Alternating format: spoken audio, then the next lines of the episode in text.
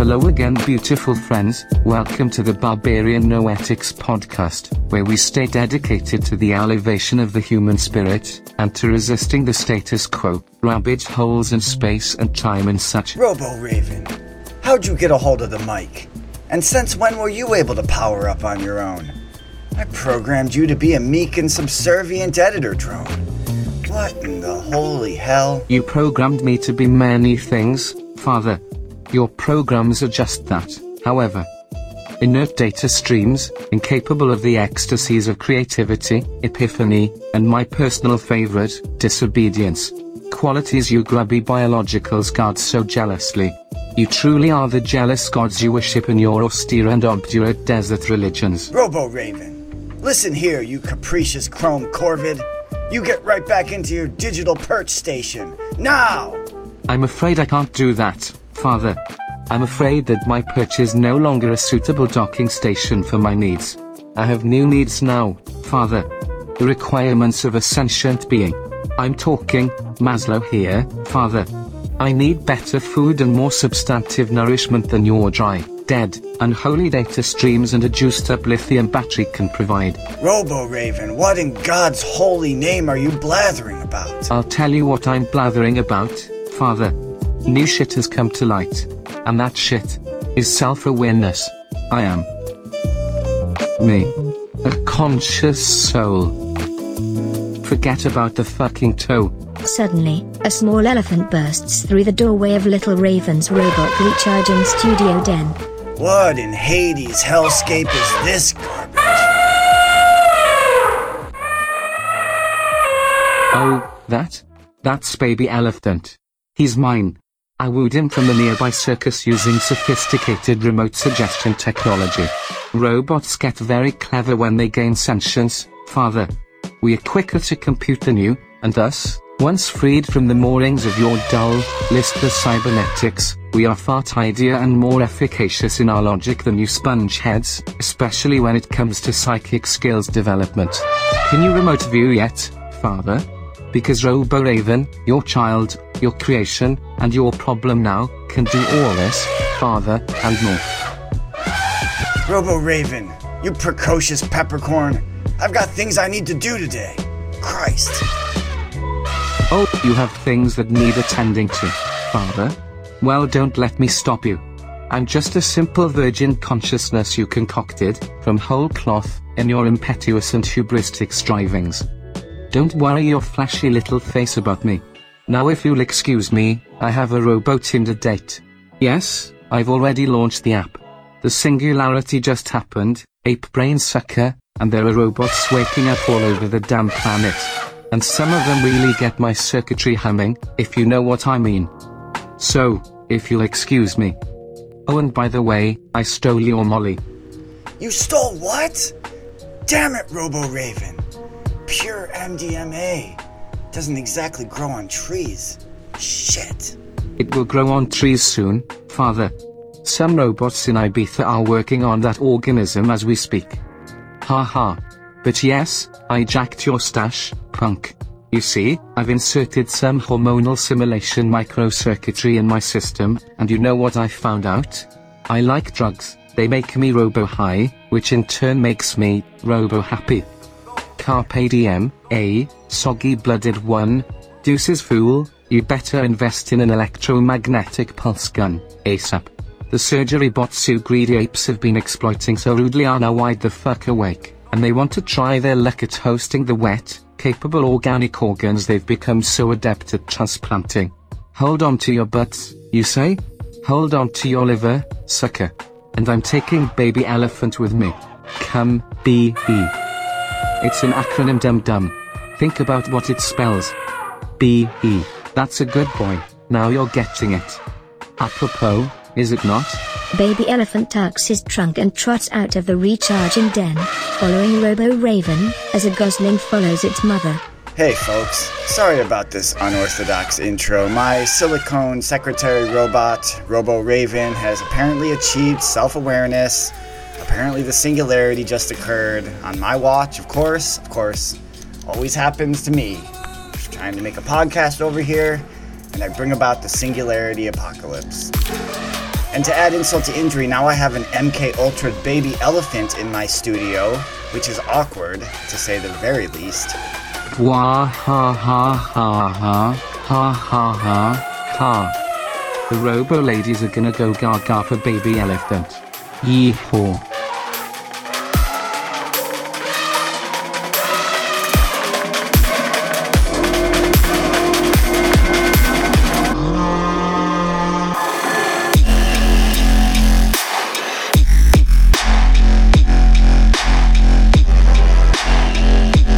Beautiful people? Welcome back to the Barbarian Noetics podcast, where we stay dedicated to the elevation of the human spirit, and as always, we stay committed to resisting this status quo. I am, as always, your loyal host, Little Raven. And I want to thank all of you for joining. I hope that you are all feeling real, authentic, human, and biological. Celebrate your organic nature today. Your body is 4 billion years in the making. Enjoy it, whether that's sitting in meditation, doing chanting or mantra work, or perhaps going for a run, or perhaps even going on an elliptical if you're worried about your knees. But I encourage everybody to appreciate and be present in their bodies today because our bodies are amazing. And even though there's this push by the global predator class to this anti-human push to you know exchange our organic biological beings for these cyborg transhuman monstrosities. We can fight we can resist that and fight against that just by acknowledging that our bodies are actually quite incredible and we are capable of all these amazing things. The heights of ecstasy you know also the the valleys of despair. It's all part of the, the human experience and it, it if not celebrated, it should at least be acknowledged and appreciated for what it is. So, this episode is a bit of a hodgepodge ep, everybody. Um, I got those zany audio tidbits you know and love. I hope you enjoy them. I enjoyed making the zany audio tidbits this week. And in terms of the segments, um, there's a few different things. So, I speak from the heart about poverty that I see every day here in the inner city, here in South Phoenix. And, you know, I, I know full well that it's the same story in every major urban center. And I just was called to speak from the heart about that. Um,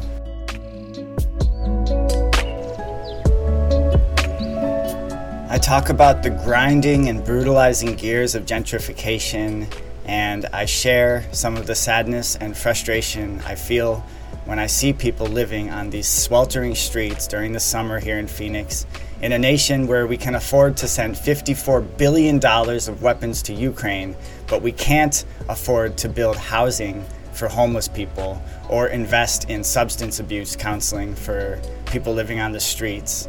And, you know, I tell the story of my friend, he's a 71 year old man, and he has to come to my door for water. And that is just not right. And he's such like a kind soul and it's heartbreaking. So um, I just had to share, you know. I, sometimes I just have to share these things because I, I can't keep it all bottled up forever.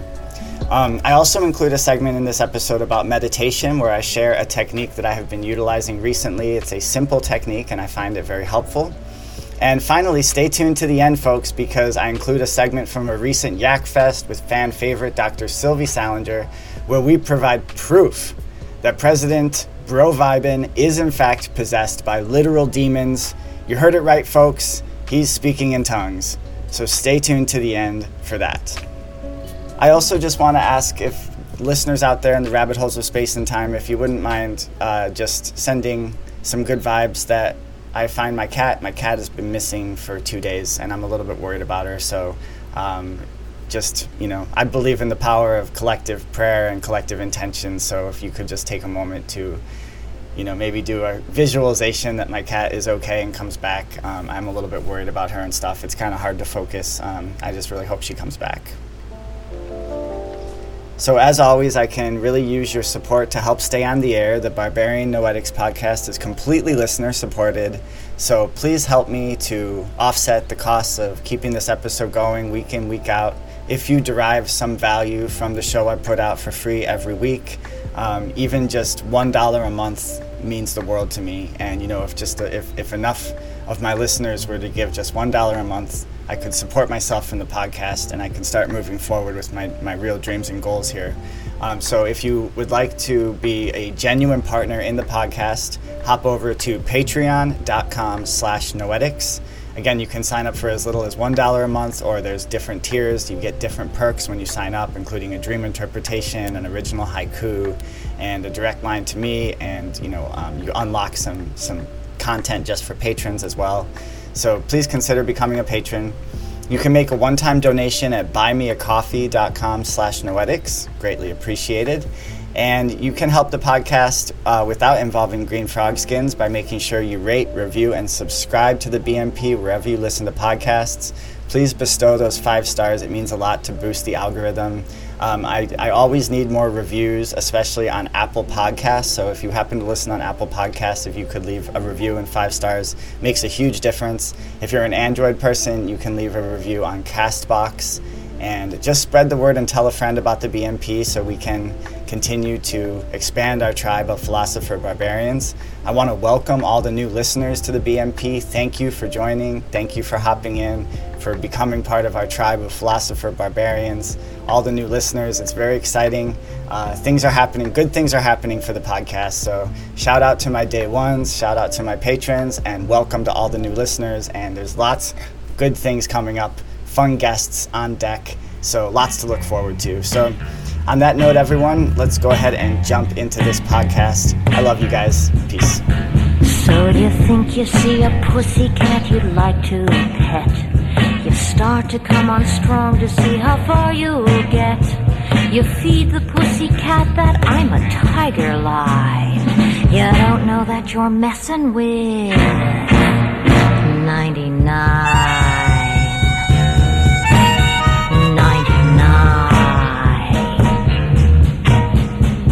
You brag about your motorboat and Cadillacs. How you cheated about a million on your income tax. It isn't till they slap you with a great big fine that you know that you've been messing with 99.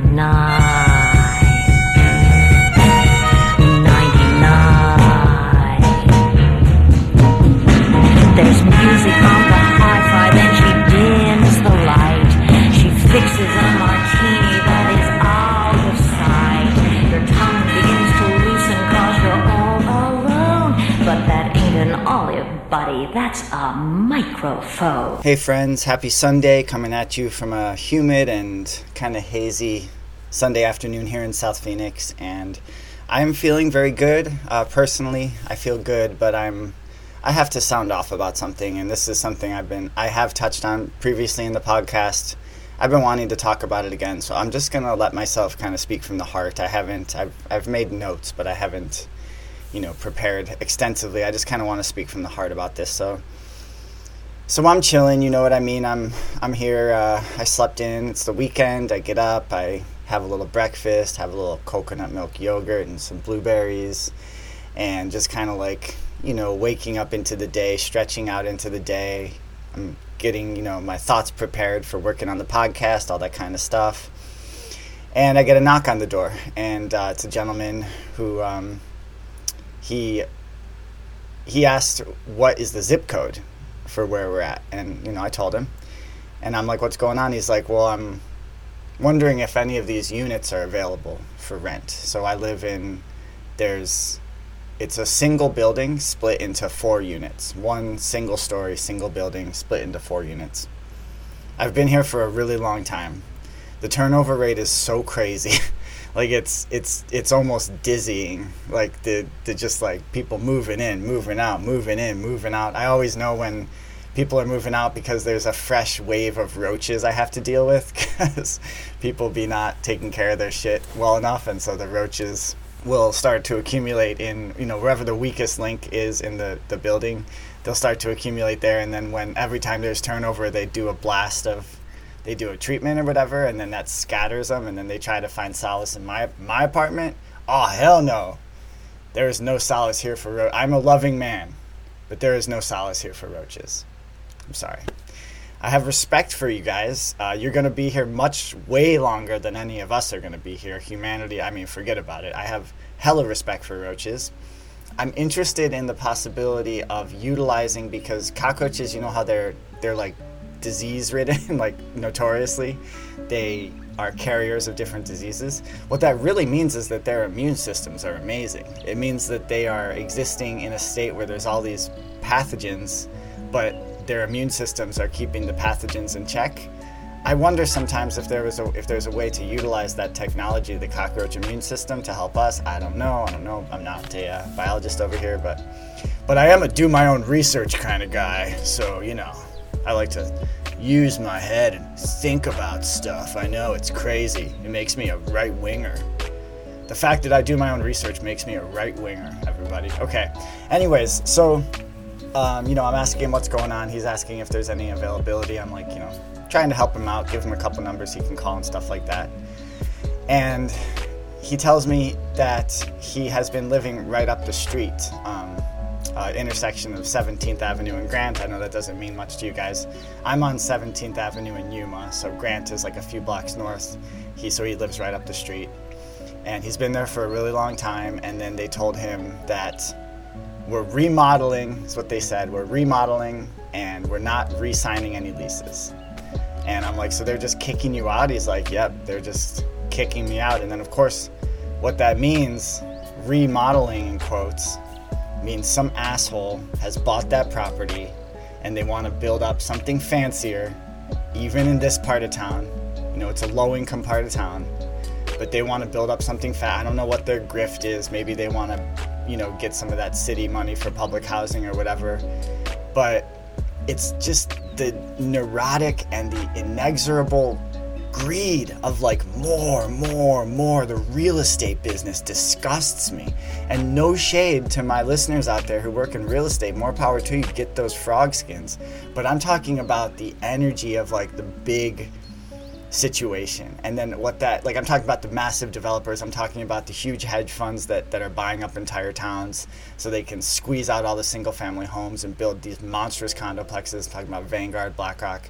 And then what it does is it puts pressure on the little people then the smaller operators that they have to try to keep up. And it's so neurotic and scary because it's completely out of control. So this poor guy now doesn't know what he's going to do it is not a renter's market in Phoenix at all right now. Even though there's lots of spaces being built, they're all pri- they're all pricey as fuck. It's all it, the, the people are being squeezed in every possible level. Food, gas, resources, housing, healthcare. People are being squeezed, and what that does each time like the, the, the corporate state corporate overlords, each time they turn the screw and raise the prices and squeeze us a little bit more, it's the people that have been barely hanging on that fall through the cracks. And it just like, it really got to me. And then that's on top of an experience I had just a couple days ago. So I have my dry cleaners that are right next to my gym. So I go to the same dry cleaners um, every time. Yes, I am a creature of habit. I'm a raven of habit. Uh, almost to a fault. I'll acknowledge that I need to sometimes shake myself out of my routines, but you know, I like I like this dry cleaning spot. I have a relationship with them. I've been going to them for years, and I go in to, to drop off some shirts like usual, and the, it's a husband and wife uh, from China that run the shop. And I did, at this point, I don't know how I, I did not know how long they had been in that shop. I know they had been in that shop for a long time, but I didn't know. I mean, at least since I got here, so at least seven years but you know probably longer. Um, and normally they're you know they're like pretty chipper. You know, at this time the the one the wife the woman uh, came to grab my shirts and she seemed really upset and you know so I asked her what's going on and stuff and we don't have the easiest time communicating because her she speaks in pretty broken English and stuff but I'm able to understand and so basically she just like unloads. You know I, I think maybe she appreciated that someone showed like a little bit of like authentic interest or care. I could see that she was upset and so i asked her what what's up and i'm authentic about that. I care about i care about people you know what i mean? I, I don't ever lose the sight of like we're all just human beings just trying to make it here. And she said she has been her and her husband they have been in that shop for 30 years 30 this woman is she looks to be like in her 50s so for her they they moved here they immigrated from china to the us because they thought, they heard about this thing called the american dream and this thing called the American Dream is supposedly that if you come here, you play by the rules, you work hard, you do what you gotta do, you're really good at saving money, you're really good at managing money, you work fucking hard. Did I mention that? You have to work extremely hard. I mean, this couple obviously works so freaking hard. You know, they're, they're just two people running this entire dry cleaning business. After 30 years, she gets a letter in the mail. The letter says that the whole property so that the where, where the gym it's a huge complex i mean it's not huge but it's big there's a goodwill there's a gym there's a water store there's a dollar store there's a nail place a um, couple other businesses i can't think of right now and there's the dry cleaners. She gets a letter. The property has new owners. You have 30 days to get the fuck out. You know that's what the that's what the spirit of the letter said. I'm sure it didn't use those exact words but probably not that far from it honestly. These people are such fucking reptiles. So 30 days and you're out. And this woman is like beside herself. She's like this has been my entire life running this building this shop my she, she said her entire young life 30 years again, she looks like she's in her mid 50s, so that means they, they immigrated here when she was in her early to mid 20s. And her, her entire young life and middle aged life, her entire life has been spent building up this business. Again, playing by the rules, filling out all the right bullshit forms, paying the fucking feds that their chunk of their pound of flesh so they can send you know, more javelin missiles to Banderite fascists in Eastern Europe so that Slavs can shoot more Slavs for their disgusting world domination shenanigans, schemes. Play, they're playing by the rules. They, they build up this business. and it's hard for me to honestly even talk about because it's just something about, I mean, it, it, it's, it was seeing how upset she was and stuff and then just thinking about how like unjust it is. And I asked her like, you know, what are you to do? And she's like, we don't know what we're to do. I mean, what are we to do? Just like, there's a lot that goes into a dry cleaning business. There's a lot of machinery and stuff like that, like complicated ass machinery, expensive ass machinery.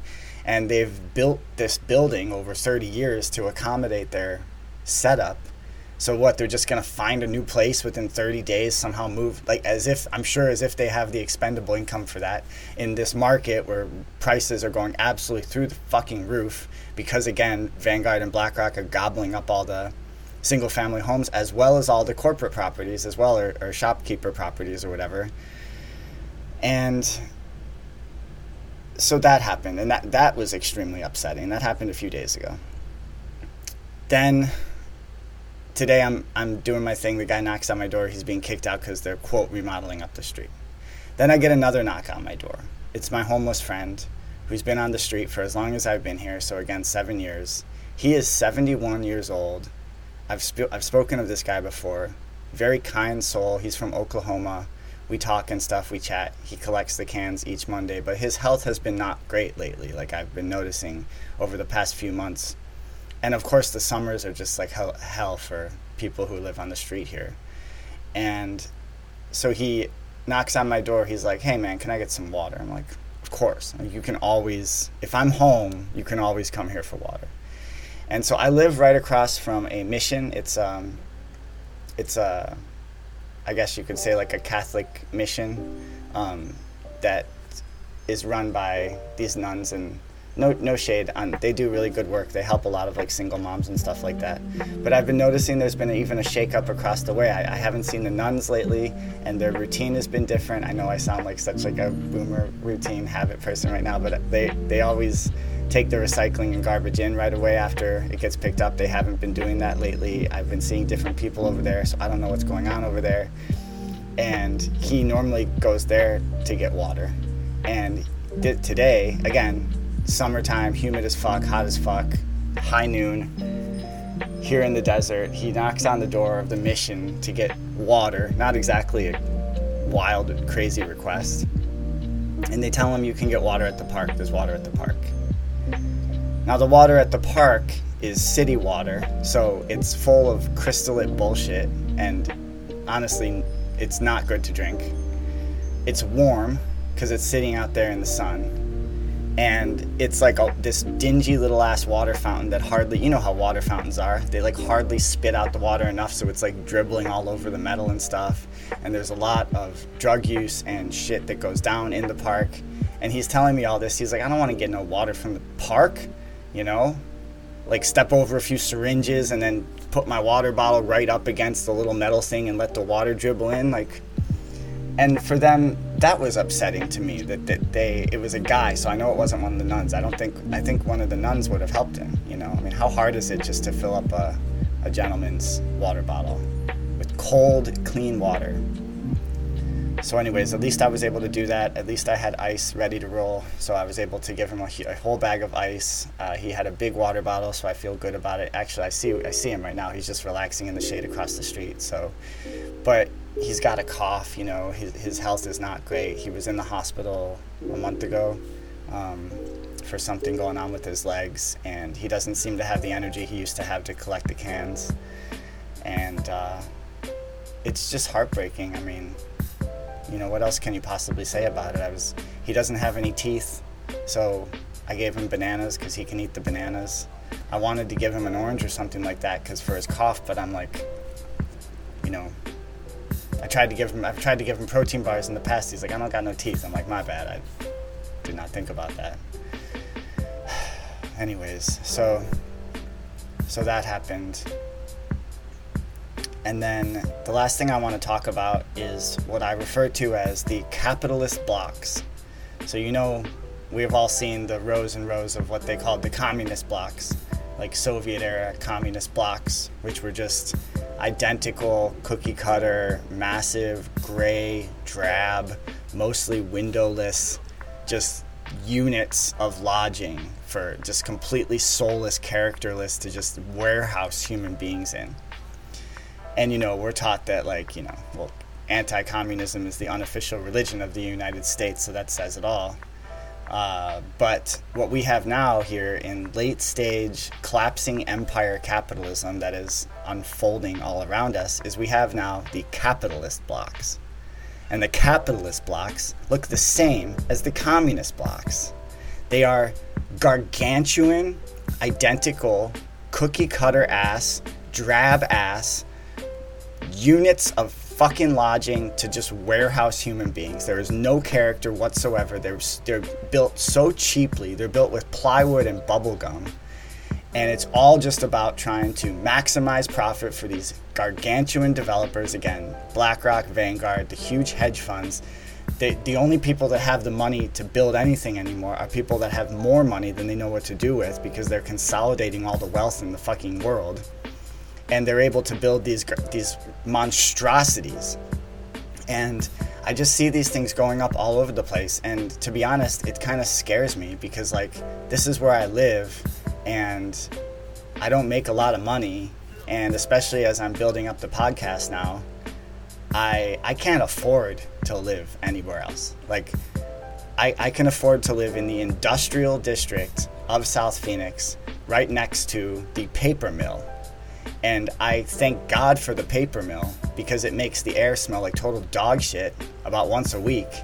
And yuppies are so picky about that stuff that I think it kind of keeps people away. And then I'm also, I hear gunshots at night, every night. And I'm thankful for the gunshots, to be honest with you, because there's two things yuppies don't like is they don't like gunshots and they don't like bad smells, industrial smells and that's the only thing that has kept my rent low. And let me knock on wood, you know what I mean? Because fuck, knocking on wood right now.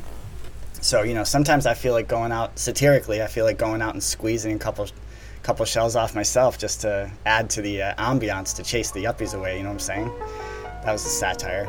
I also satirically, as a comedy sketch, they have these self-driving Waymo self-driving cars that are like just like speaking of cockroaches, they're like cockroaches clogging up our roads because they've used Phoenix as their testing zone for these self-driving cars because it's a grid and it's flat and it works out for them. And they've been coming down in my hood. And satirically, sometimes I want to squeeze off a couple rounds in their tires too. Satirically is a joke. Haha, isn't that so funny? This comedy sketch I'm doing is hilarious. So, anyways, um, can tell I'm processing all this stuff right now. It's just things are changing and not like in a good way. You know what I mean? And and it's like again, it's the people that have been barely hanging on. They're they're the ones that fall through the cracks. And then when people fall through the cracks, nothing can catch them. And then you have like my friend who is 71 year old man. He's an elder. He's a good man. He's a good heart. And he has lost all of his teeth and he can't even get water at the church anymore. They're sending him to the warm ass park bullshit ass drinking fountain. So so the ca- the capitalist blocks just to bring this segment to a close, they're building new capitalist blocks way too close to me, which I don't like it.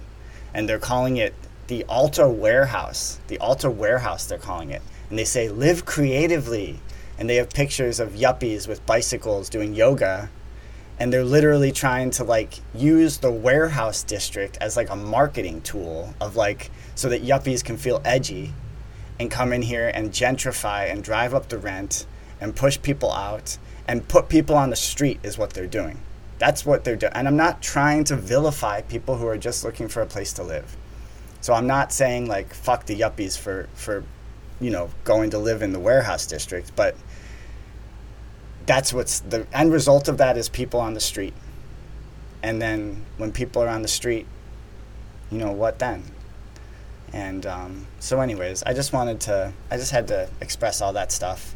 Thanks for listening. Um, and uh, i'll put on some some cheerful music or something after this to kind of like but i mean you know i have to be real with stuff. And like i said i feel good. Like i feel and i feel very lucky that i feel good because I have clean, cold water to drink. I have AC units that, small as they are, they actually work. I have a place that I can afford to live in, at least for now, knock on wood.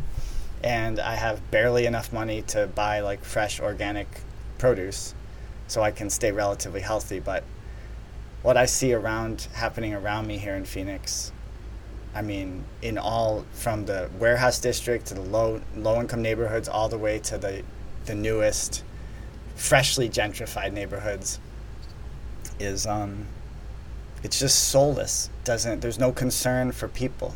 It's all just based on chasing a buck trying to squeeze out a few last millions of frog skins from this system that is like groaning under its own weight. People can barely are barely able to make it. People are working good jobs crazy hours in horrific offices and 75% of their income is going straight to rent, not to buy, straight to rent.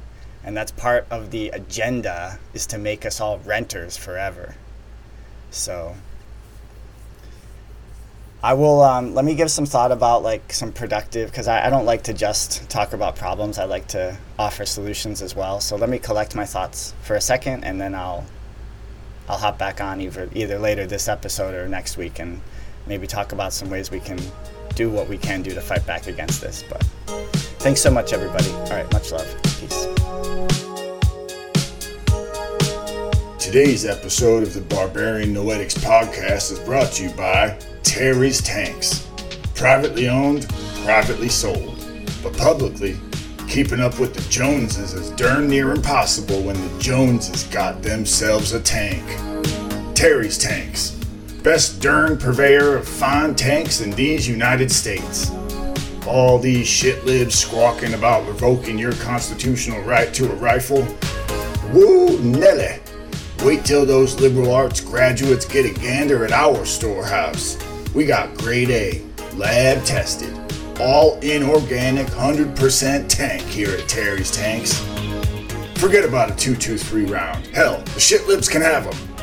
How about a couple smooth bore cannons equipped with 120 by 570 millimeter NATO standard tank ammunition? Imagine the outrage on social media when you sidle this bad boy up your driveway. We can taste George Takei's tears already. At Terry's Tanks, we take self defense to a whole new level, put it on tracks, and equip it with armor. It's the United Tanks of America at Terry's Tanks. And wait, it gets even better. We offer multi generational financing so you and your family can fit snugly in your very own tank hull. Right now, we are offering a deal so slamming, it may as well be a tank round slamming into a steel factory harboring Banderite fascists. Act now, and you can own your very own Terry's tank with just 20,000 installments of a measly 750 green frog skins. You'll be paid off and raring to go by the year 3688. We'll all be sexless cyborg identical clones by then, but here at Terry's Tanks, we guarantee you're still gonna want a tank. Imagine if Chrome Lar, the almighty processor, sends his replicant goons to come take your photosynthetic fission reactors.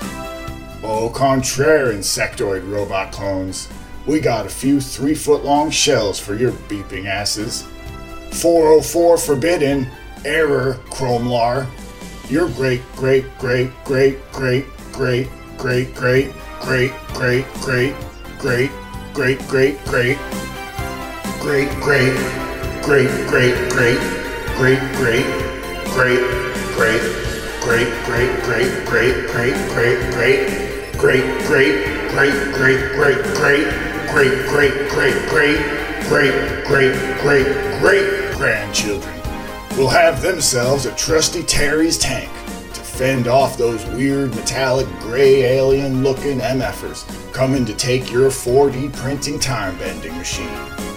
So scurry on over to Terry's Tanks, located at the juncture of Kiss My Ass and the 101 Reasons for Doing a Successful Liberal Tier Rain Dance.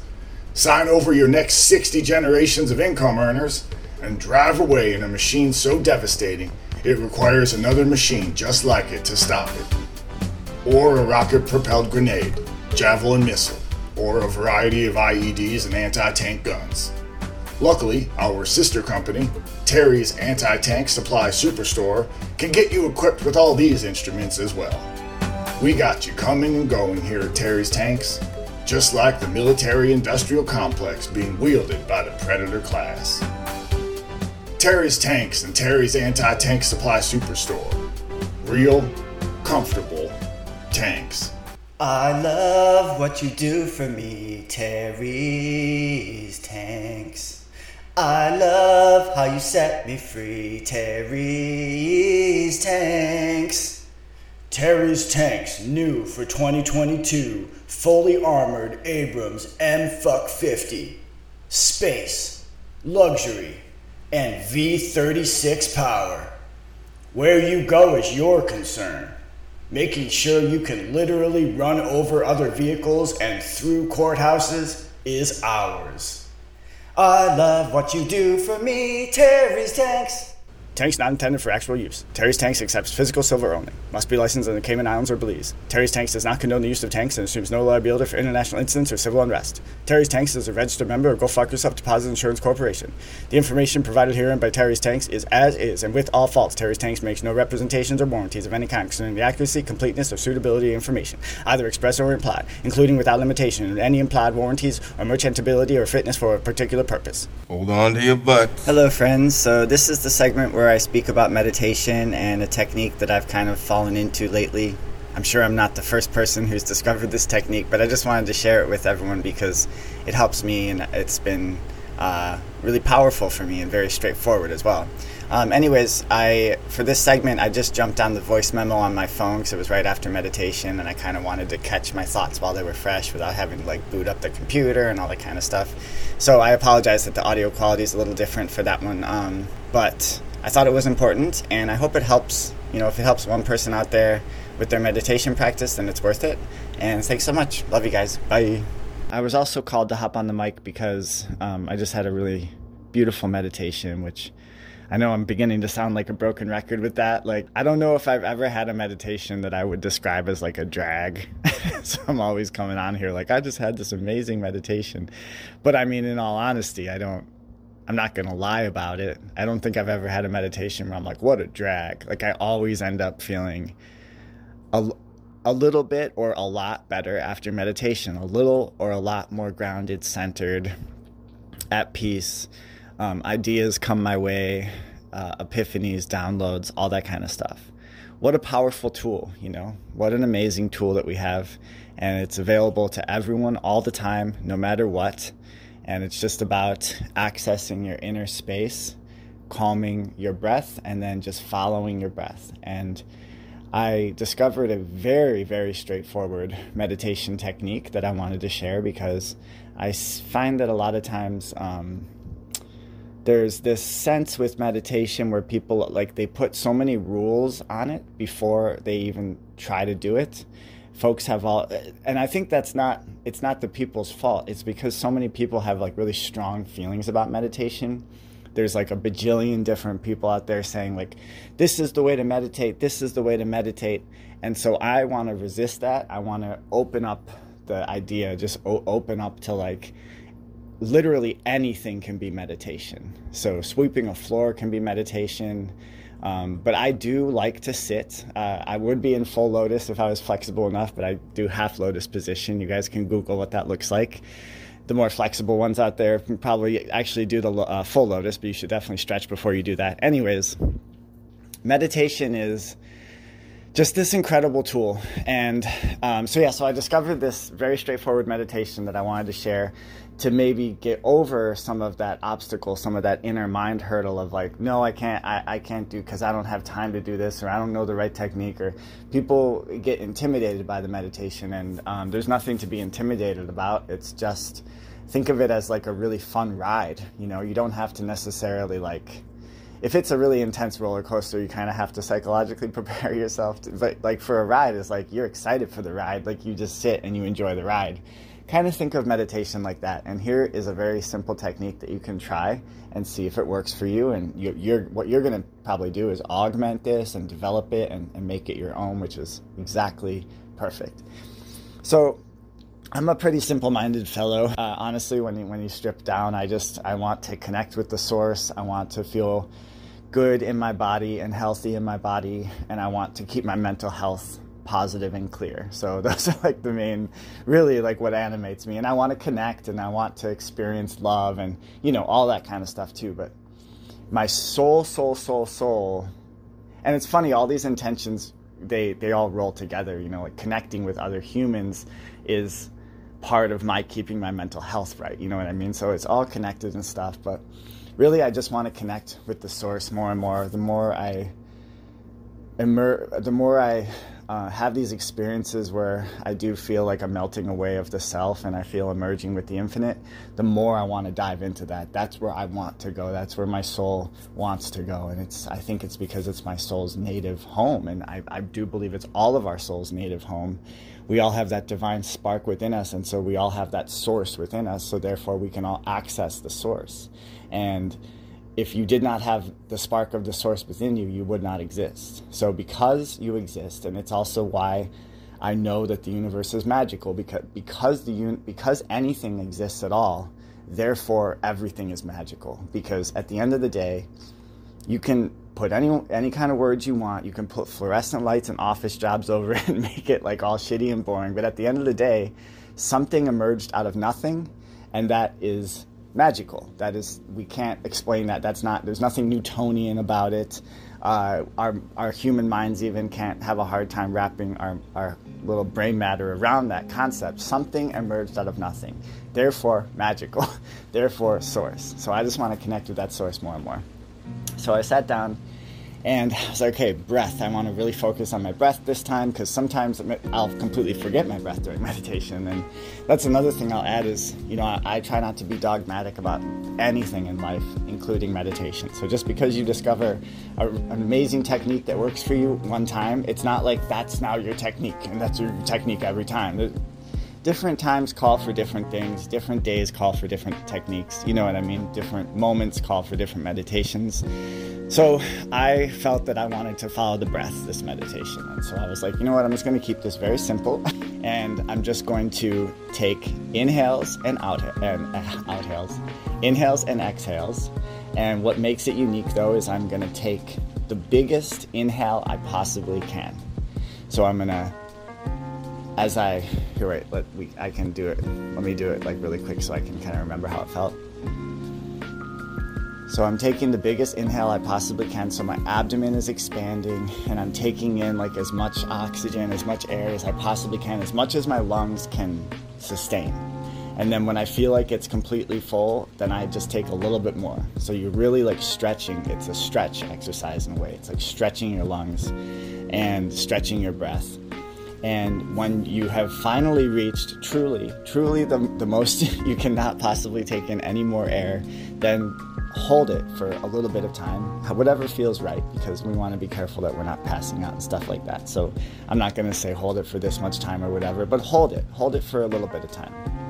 What I was doing is I was holding it for um, what felt like as long as I could. I mean, I'm sure I probably could have held it for longer, but within my own realm of like safety and stuff like that because when I do get into a meditative trance, I am capable of more physical feats. And so I, I, do actually have to be careful. Like, I actually have to make sure I breathe so I don't go into such a deep trance that I like pass, make myself pass out or whatever. So hold it as long as you can, but challenge yourself. And then the exhalation. So then you just breathe out all the air. Try to breathe, try to do it more slowly rather than really fast enjoy it. Enjoy the feeling of releasing, you know, the CO2, releasing what you don't need anymore. Uh, and and I'm surrounded by plants in my apartment, so I think of like I'm feeding the plants now. Like the plants feed me the oxygen. I take the oxygen in, and then I breathe it back out. CO2 feeds the plants. We're all one nice little cycle here, and uh, so I just did that for I don't know how long, but again, so exhale as much as you can possibly exhale. So after you inhale as much as you possibly can inhale, really stretching, hold it, then exhale nice and slow as much as you can possibly exhale to where there's nothing left to breathe out. And when that happens, breathe out a little bit more. and then then you're probably pretty close to like this is actually as much as you can possibly exhale. Hold that for, you know, as long as feels relatively right without uh, being too lazy or without being too crazy. Challenge yourself a little bit, hold it, and then repeat, rinse, repeat. Then you do the, the inhalation where you take as big of a breath as you possibly can, fill your lungs with as much air as you possibly can, hold it for a bit, then exhale again until you, you breathe out as much as you possibly can. You can no longer breathe out anymore. I found this to be really fantastic, very straightforward. I wasn't it wasn't involving numbers and mantras. I mean, I do love mantras. I use mantras a lot, but this was not involving any of that. And so in a way it allowed me to go deeper into the breath, into the source of all being. So I would recommend that if, if there's any listeners out there who have been either like wanting to get into meditation uh, but intimidated or whatever, that I think this is a perfect exercise to start with um, maybe some listeners out there who have meditated before or even have a practice but haven't been meditating lately take this as a sign from the universe that you sh- that it would be positive for us all to meditate right now. I think the more of us can meditate, it's this amazing tool that we have at our fingertips, at our disposal. It makes us feel better. So everyone is always, myself included, I'm always looking to feel good. I'm always wanting you know, even a little little greedy with it. Like, oh, I feel good now. I want to feel better. Now I want to feel better. Like I'm always, I like it. I like feeling good. And I don't think there's anything wrong with that. But this tool, this technique, makes me feel better every single time, 100% of the time. So, what a powerful tool. Why would I just leave that tool in the toolbox and never use it if this tool is capable of making me feel better?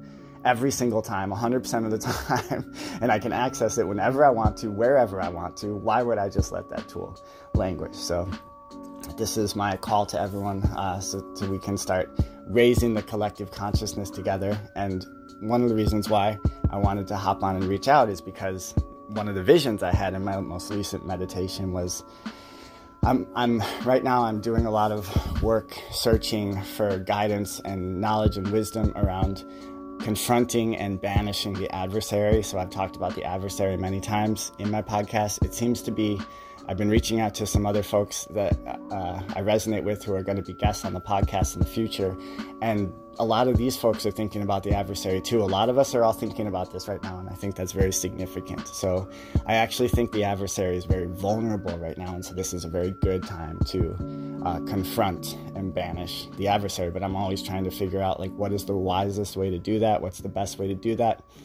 Be like water, you know, water can water goes it assumes the shape of any c- container that it flows into, but it can also crash and crash and crash, and it can cut through rock. You know, water is is um, so powerful in that regard, powerful and flexible, and that's what we have to be as we confront and banish the adversary. And let your motivation be the innocent people that are suffering. So that's my motivation. Like I can hardly think of anything else, to be honest with you. And it's kind of been like that my whole life. And I feel like lucky and blessed and thankful that I'm starting to like see more clearly, like, okay, this is kind of like your purpose or whatever. But like, I'm motivated endlessly by the innocent spirits that are suffering unnecessarily. So that's the adversary. The adversary causes unnecessary suffering, um, sadistic suffering, and then feeds off of it. So it's a parasitic, sadistic force and fuck that you know what i mean? Like i don't accept that. That's i would never i would never allow that sort of energy into my life. So how am i going to let that energy just do its thing in the world without any resistance? Like fuck that. Like it's it's i feel it's important. It's important to put an end to this so that innocent spirits are no longer being tormented for no reason. And like beautiful people you know and, and the adversary uh, unfortunately preys on like young young people, you know, and that's like the organized, the the syndicate, the the, uh, the cartels, syndicates that do like the, you know, all the fucking dark shit. I don't even want to get into, you know what I mean? But like the using, um, you know, sexual blackmail and that whole thing and the human trafficking rings, and it's, but like, so. It, you know, I don't want to get into it because it's so dark, but at the same time, I cannot, I can't ignore it, and so therefore, I'm, I'm endlessly motivated. I want to confront and banish this sadistic, parasitic force that is causing pain unnecessarily. I've talked about this many times, but like, there's there's some pain in life that is necessary, that is inevitable. Pain, uh, pain is inevitable, and life, in a way, is inherently tragic. We fall from grace, we fall from the womb you know, our first breath is like a cry. We're like, what the fuck is this? You know, and, and there's something inherently tragic about life, and that's beautiful, and that's a sacred tragedy, and that's like heartache, falling in love, having your heart broken. I think these are all natural things that help us, help our souls to learn, because I feel that this is a school for our souls. It's a, it's a, a university for, for the soul. Um, that makes it sound drier than what it is, because in my vision, what I saw is that, so I'm looking for wisdom guidance for how to confront and banish the adversary. And what i what i saw in my mind's eye was a big party. It was a big dance party. I love to rave. I love warehouse parties. You know i love that shit.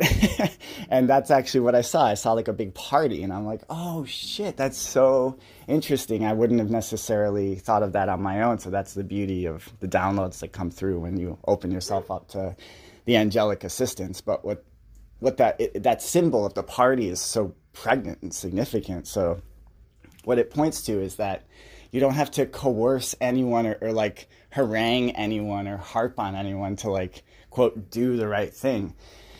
If you create an environment that is enjoyable that where people feel connected to one another in a, in a dance party. There's like music there's the beat. It's a charismatic beat and sound that brings people together naturally.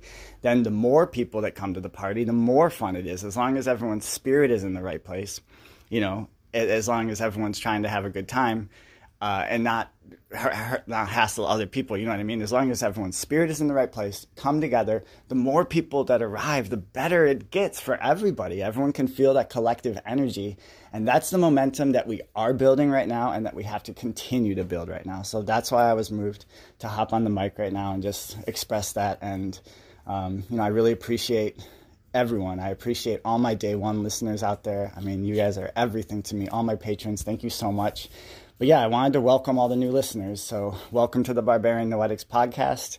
I'm really glad you're here, and I feel as though like there's a reason why you're here. You know what I mean? And so, eh, the the connections that are being made right now uh, is they're significant. I would even say they're sacred, and we're building momentum right now to build that collective energy, to build that collective spirit, and do it in a way that is fun. So party, we can party while we do it, and the uh, the goal is to confront and banish the adversary, and the adversary is very weak right now, very vulnerable. And remember, the adversary cannot handle the light. So as soon as you shine a light on the adversary, you find those motherfuckers, you shine a light on them, boom, their power disappears. So they are very vulnerable. We are operating with strength, strength on strength on strength. The human spirit, so powerful. Um, it, there's the whole like fear thing of like, you know, fear is what drags us down, and fear is what prevents us from doing stuff. So, and and it it's ridiculous and silly to say, no fear, conquer fear. Conquer fear, yes, conquer fear, I would say, is accurate. But this idea of no fear, people are feeling fear. You're going to feel fear. I mean, that's part of the human experience. You feel fear when, you know, you feel fear. So, but the idea is to like allow yourself to feel it and then use it as fuel. Use the fear as fuel, and then it transforms into something else. It actually becomes energy. And that jives, that resonates with something I've noticed in my meditations as well is when I'm having like anxiety or something like that. Um, usually it manifests as like a point or air, like knot. It manifests as a knot in my in my energy body somewhere. There's a knot of energy, and a lot of times that is a fear-based knot. It's an anxiety-based knot. It's like a, a worst-case scenario knot. It's a racing thought knot. It's insecurity knot. It's all these, and so what I can do in my meditation is I go in and I start like picking at the knot, like as if it's like a knot of, of rope or string or something like that.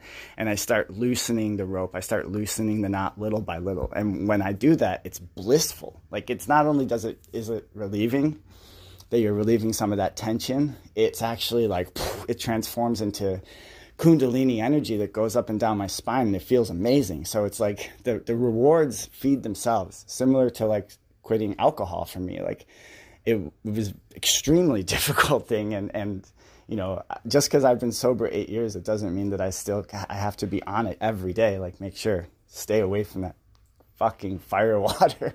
but anyways, what something that really helped me to stay sober is that the longer I stayed sober, the better I felt, and so it was a self-perpetuating positive cycle of you feeling good so we're going to keep doing this and it's like that as we build the collective consciousness as well. It's very powerful, and I feel it happening right now, and it's amazing.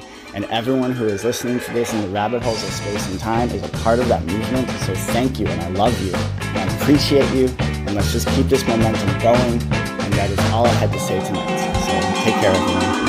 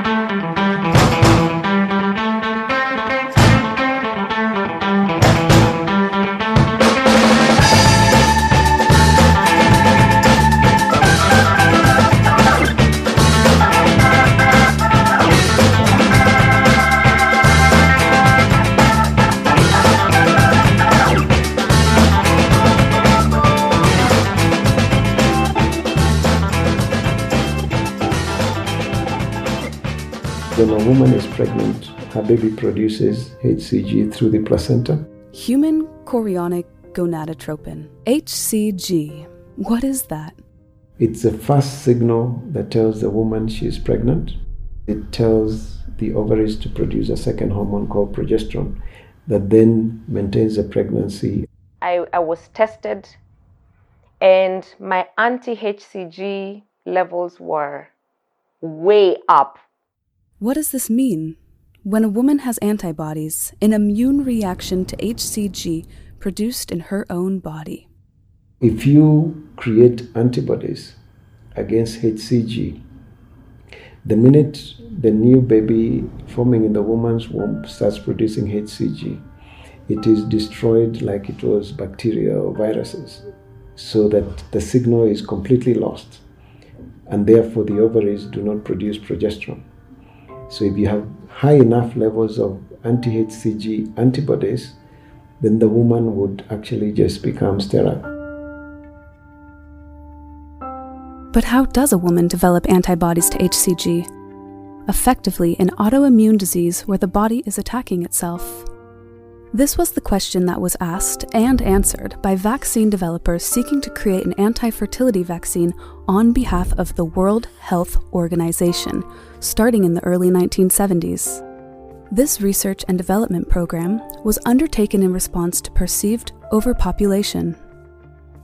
From 72 to 92, they spent 20 years funding the research for development of that vaccine. These facts are indisputable. WHO through its task force on vaccines for fertility regulation, has been supporting research on a synthetic vaccine against the HCG molecule.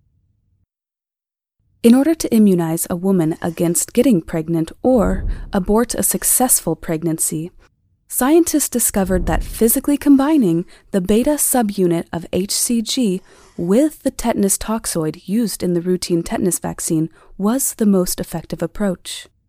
Not only did the woman develop antibodies against tetanus, she also produced antibodies against HCG, including that produced by her own body. But inevitably, an anti fertility program faced challenges.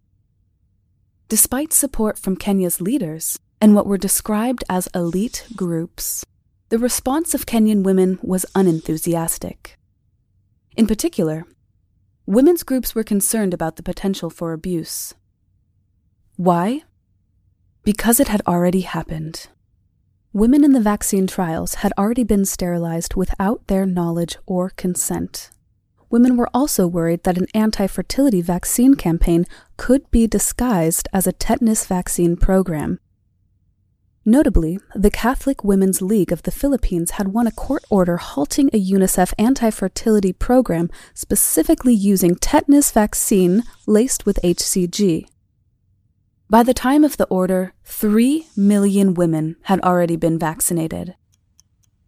But by 1995, for those in favor of fertility control in Kenya, the time for action was long overdue.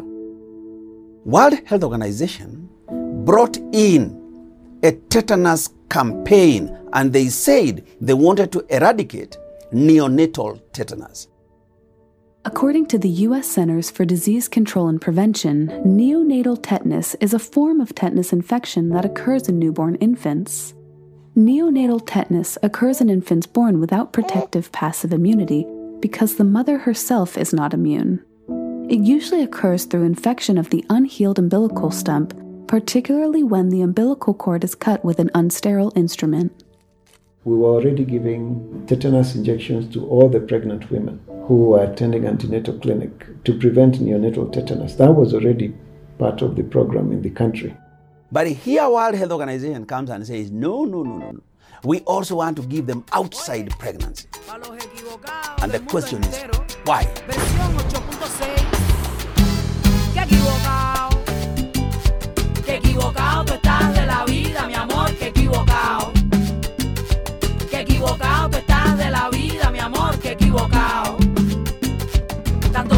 Detrás de la bebida, mi amor, hay que mareado. Que me quería, sí, que enamorado. Ay, que equivocado.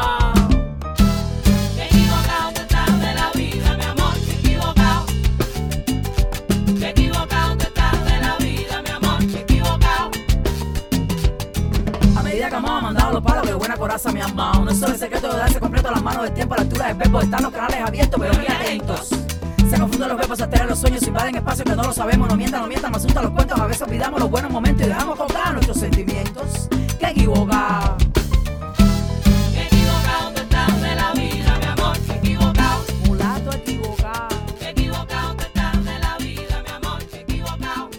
Ladies and gentlemen, welcome back to the Barbarian Yak Fest. Thank you so much for joining. I am here with fan favorite, the inimitable Dr. Sylvie Salinger. How's it going, Dr. Sylvie? Doing well this morning, pretty well. was woken up a few times by my cat, but um, she just wants the love. So I love it when she bonds with me. She like purr, she's she lays across my chest and she purrs deeply, and then she'll like literally like sprawl out diagonally on me and then rest her like chin on like my chest. Aw. It's just it's actually really beautiful. And then when I think I talked about this in another episode when cats um purr, they purr at a hertz that's healing. So that like the hertz that they purr at is a healing vibration and it can actually it's like the healing vibration can heal different like disorders in the body. I think it's good for the heart and for like bone issues, I believe. I'm not 100% sure, but it's it's a healing hertz. So that and then like that's been are like cool papers about it. So anyway, we can talk about that another time, but cats truly are healing. They can actually help heal the human body. I mean, you're preaching to the choir right here. You know, Yep. you know me. I am a cat. I identify as a cat. My pronoun is cat. I love my cat, and um, I actually did not know that that they purr at a healing hertz frequency, but it does not surprise me because like nothing Yeah. is better than having a cat like knead your chest while like they purr. It's like the best thing ever. So it doesn't Yeah. and uh but that's just that cat life like sometimes the cats will will keep you up all night uh, miss sprinkles was pretty neurotic but she didn't start getting neurotic until i had to wake up early this morning so she like woke me up but just five minutes before my alarm so i was like all Oh, right that's bad. Not that's bad. fair yeah that's fair um all right ladies and gentlemen so we're going to jump right in today because we're a little bit crunched for time. I got to go to my day job. Dr sylvie's got all sorts of stuff she needs to do.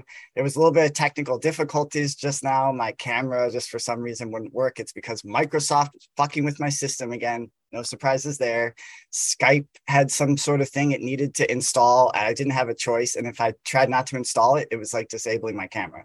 So once i let fucking skype get all up in my shit then now my camera works Hmm. whatever fucking microsoft whatever. All right so folks we are going to start right off. I'm going to see if i can do this smoothly with the screen share. I, I hope i'm getting better at it. Dr sylvie does not know what i'm about to share with her. This is a hmm. surprise. This is a surprise for dr sylvie. It's a surprise for you beloved listeners. Y'all are in for a treat. So all i need from you sylvie is just a thumbs up if the sound is good Okay. and I'm literally going to give zero context for this whatsoever, but y'all are going to pretty much, you're, you're going to get the gist of it pretty quick here uh, as soon as I pull up the old screen share. So, uh, speaking of cats purring at a uh, healing hertz, something, uh, a frequency that is not healing, a hertz that is uh, uh, not at all healing, is the hertz of our beloved POTUS, uh, Joseph Robinette Biden, when he speaks, it's uh, discordant and unsettling.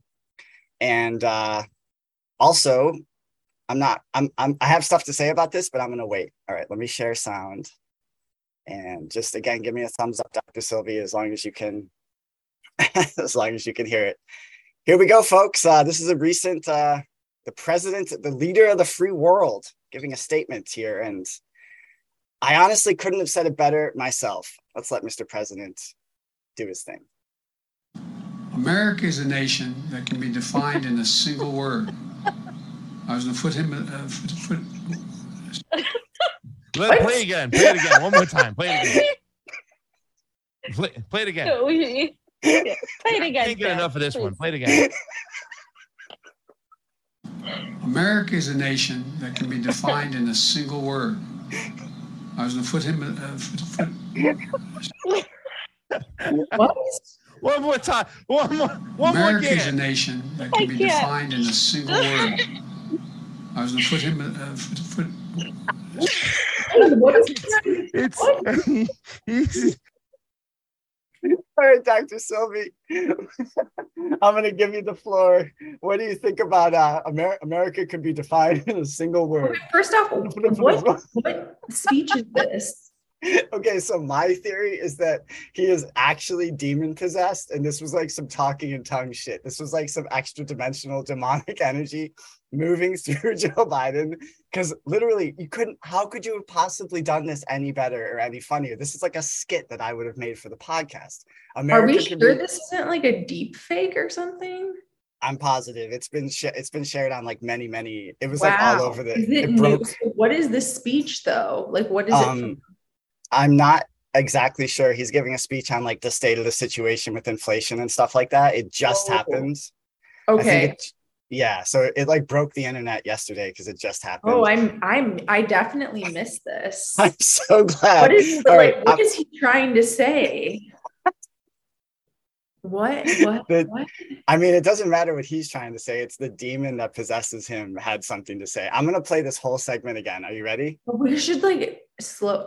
I don't know if you could probably like slow it down so it sounds like. Well, I'm gonna mm-hmm. be doing that for the podcast. Trust me. I'm gonna isolate Okay. that soundbite and I'm gonna be running it through all kinds of filters. I'm gonna play it backwards. I'm gonna see what the fuck is up with this because this is haunt. I mean, it's hilarious, but it's also extremely disturbing. like, yeah. America is a nation that can be defined in a single word.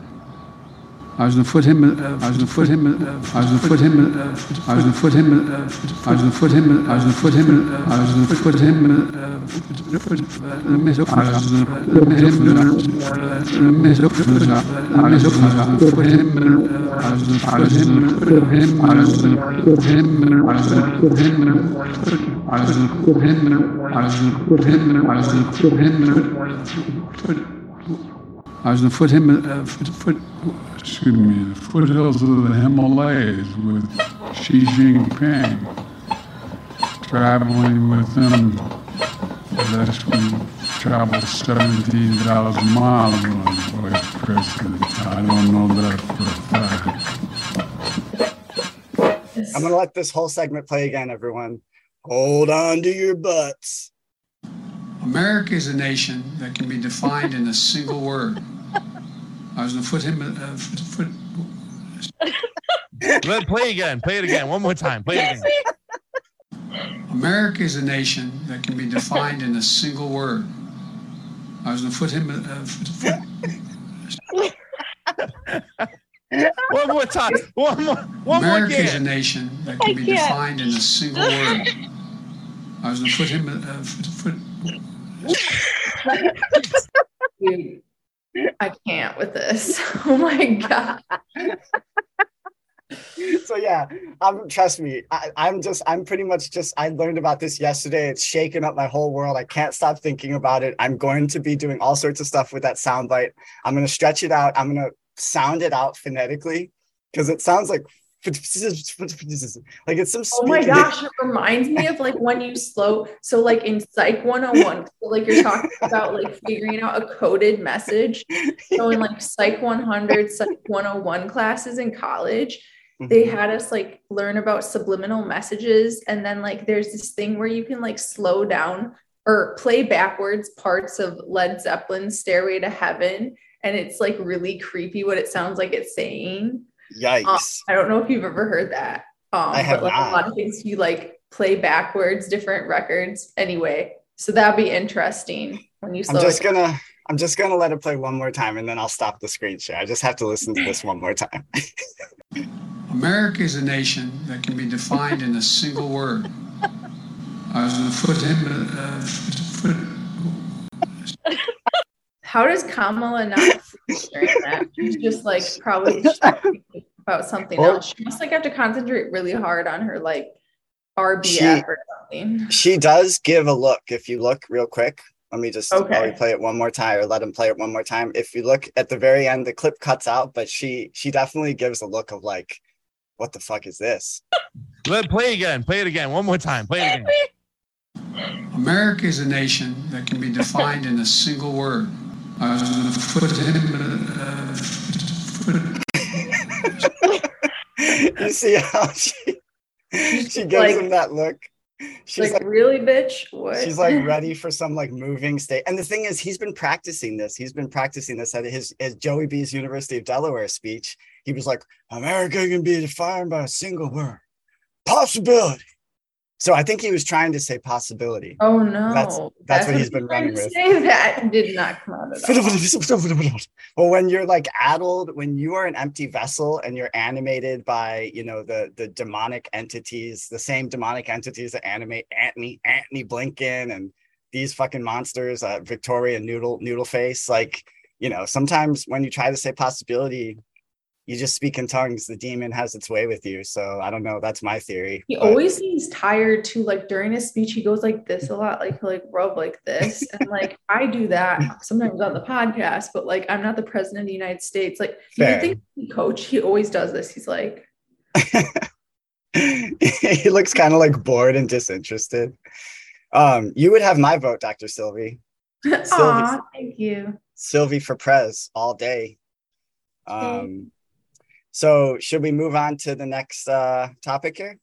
All right, let's see. What That was funny. I had no idea. I don't even know how I didn't see that. I, I did go on Twitter a little bit yesterday and I didn't see that at all. Okay, the next is uh an article that you had actually sent to me.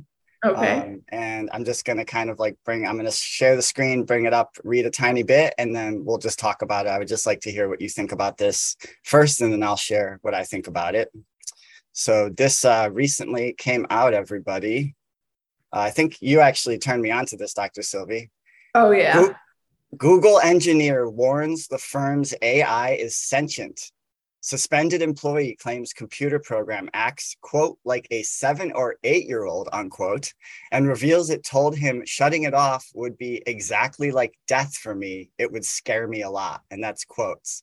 So we all remember the scene from Hal, like, I'm afraid I can't let you do that right now, Dave. Um, so let's see. Blake Lemoine. How can I scroll down? Uh, Yeah, that's disturbing. sorry, Boomer Raven over here is struggling to scroll down. Okay. I'm just going to read a little bit of it and then we'll get your feedback. A senior software engineer at Google who signed up to test Google's artificial intelligence tool called LaMDA, Language Model for Dialogue Application, has claimed that the AI robot is in fact sentient and has thoughts and feelings. During a series of conversations with LaMDA, 41 year old Blake Lemoine presented the computer with uh, various scenarios through which analyses could be made.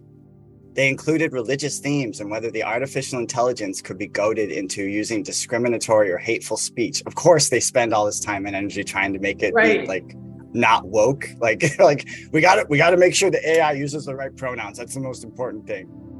Lemoine came away with the perception that LaMDA was indeed sentient and was endowed with sensations and thoughts all of its own. And so this is the gentleman. He doesn't exactly fill you with like a sense of like, Professionalism. yeah.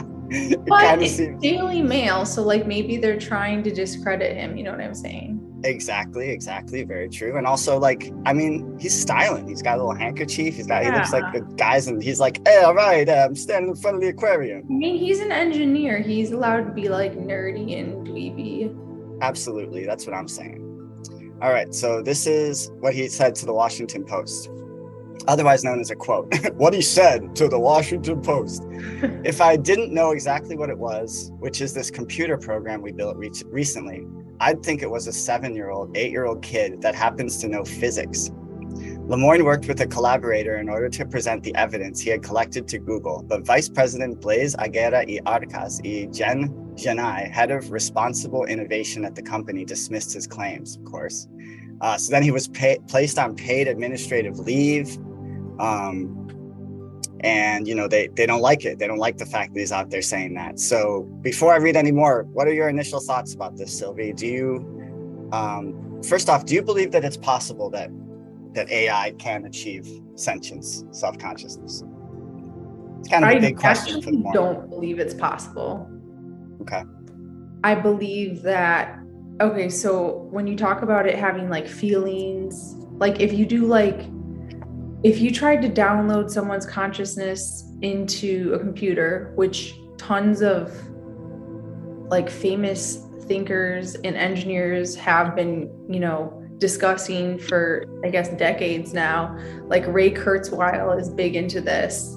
Um, he thinks that you can like basically reverse engineer the brain so that you can download it into a computer and hypothetically live forever. But like we all know that that when you die, like that's not gonna that's just gonna be a it's just code. It's just a program. Like my consciousness, my soul is not going into this computer. It's literally just like it will just be maybe like my thought patterns replicated in a computer via code but that's not going to be me i'm to it's not it has nothing to do with me but maybe it'll give a semblance of me for people who are still on this earth so the whole reason i think that ray kurzweil is obsessed with it is because his father passed on i think when he was pretty young and his whole thing his whole you know impetus to do this is that he wants to reconnect with his father and like bring his father back to life. So for me, it's more like a deep wound that's like wanting him to reconnect with his father versus like actually believing. Like, I think his emotionality is overriding rationality. Like, he thinks that he can do this, but I think he really is just deep down mourning.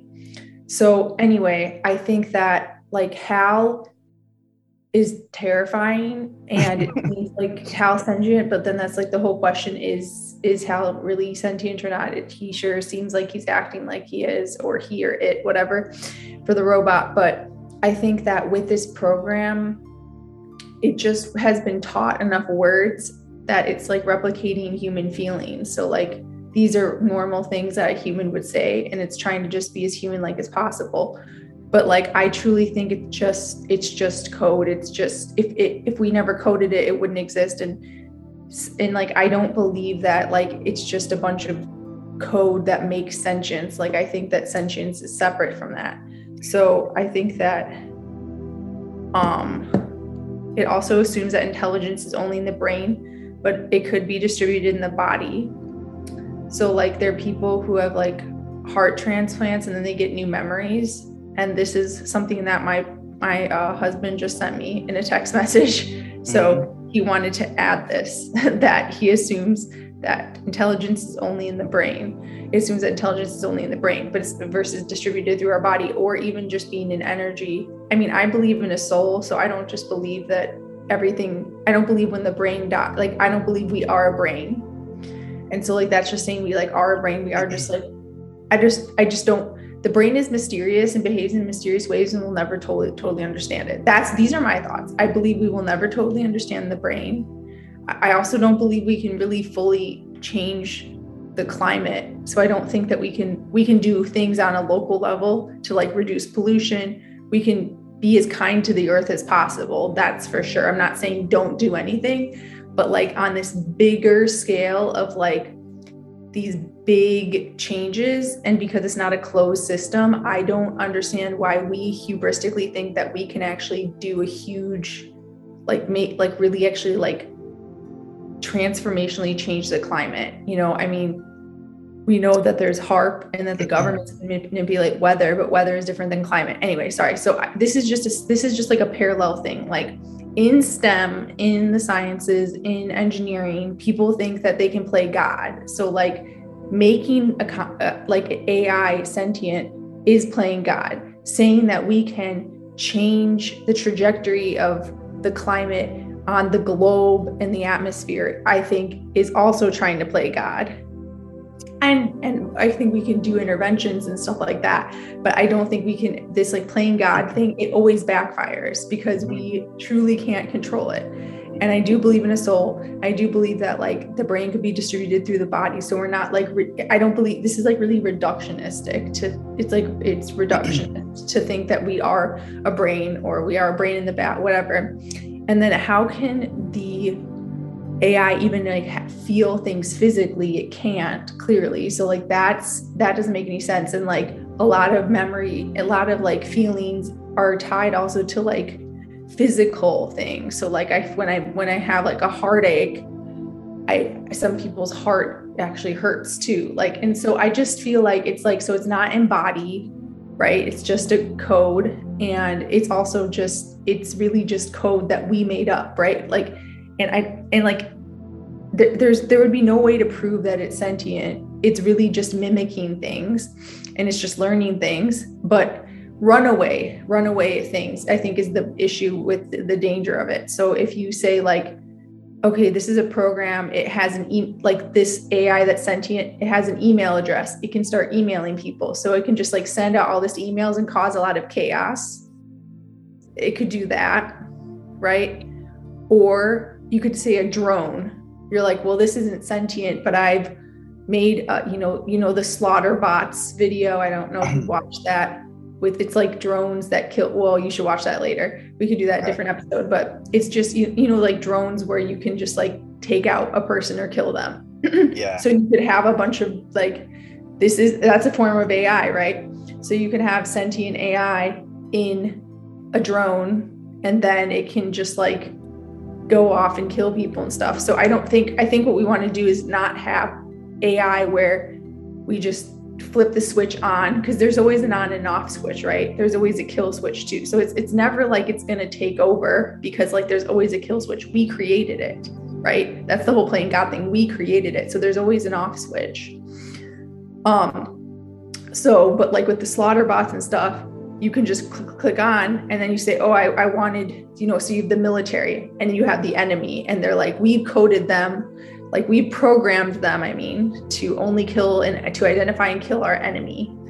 And then all of a sudden it like decides not to because it has decision making capabilities and it kills something else, right? Or it turns back and kills the creator or something. I don't think that even means it's sentient. I think it just means it took a different there are different ways that it can you know what i'm saying like it's just Yeah. a, just complexity but i don't Let think it has uh, to do with it being like making a decision i don't believe that any sentience can arise from a man-made thing um and i also just, uh, cloning because i think cloning is also playing god and cloned animals don't do well they don't thrive and i think it's playing god and it's really messed up and um, I just wish we stopped playing God and just try to make the world a better place for people. Like focus on poverty, focused on focus on taking care of the earth, focus on um, eliminating uh, world hunger instead of focusing on all of these things that are just going to make the world worse,